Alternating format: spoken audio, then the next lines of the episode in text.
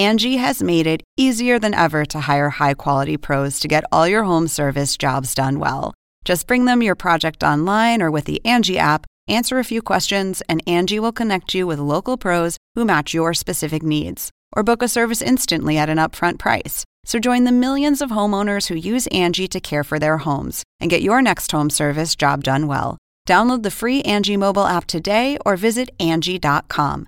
That's A N G I.com.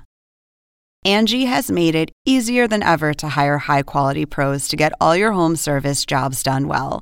Just bring them your project online or with the Angi app, answer a few questions, and Angi will connect you with local pros who match your specific needs. Or book a service instantly at an upfront price. So join the millions of homeowners who use Angi to care for their homes and get your next home service job done well. Download the free Angi mobile app today or visit Angi.com. That's A N G I.com.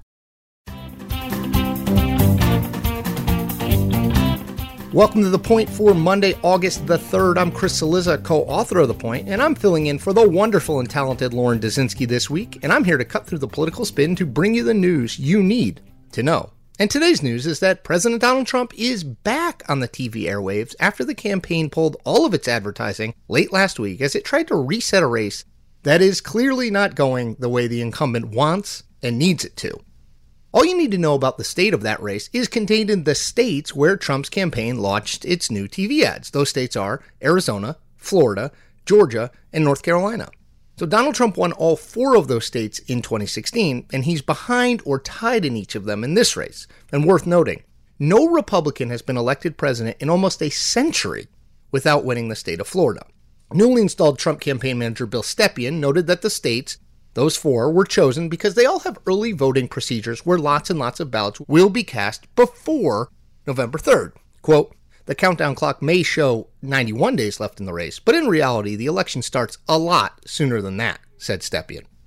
The actual content of the ads, there are two different ones airing in these states, is also telling and revealing.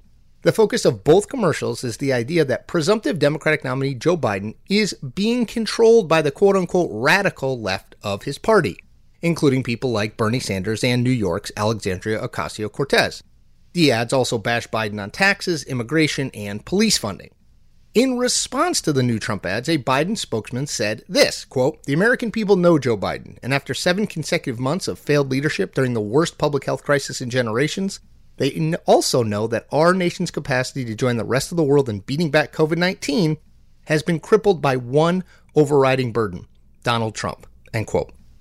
Donald Trump doesn't have much time for many more resets of his campaign or its messaging. If this attempt to paint Biden as a helpless tool of the liberal left fails, it's not at all clear to me where Trump goes next.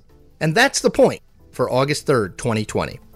For more updates throughout the week, including our Sunday night campaign edition, subscribe to the Point newsletter at cnn.com slash thepoint. If you like this audio briefing, you have good taste, and you can get it every single weekday on Google Home or Amazon Echo. Or you can subscribe on Stitcher or Apple Podcasts or your favorite podcast app so you never miss an episode.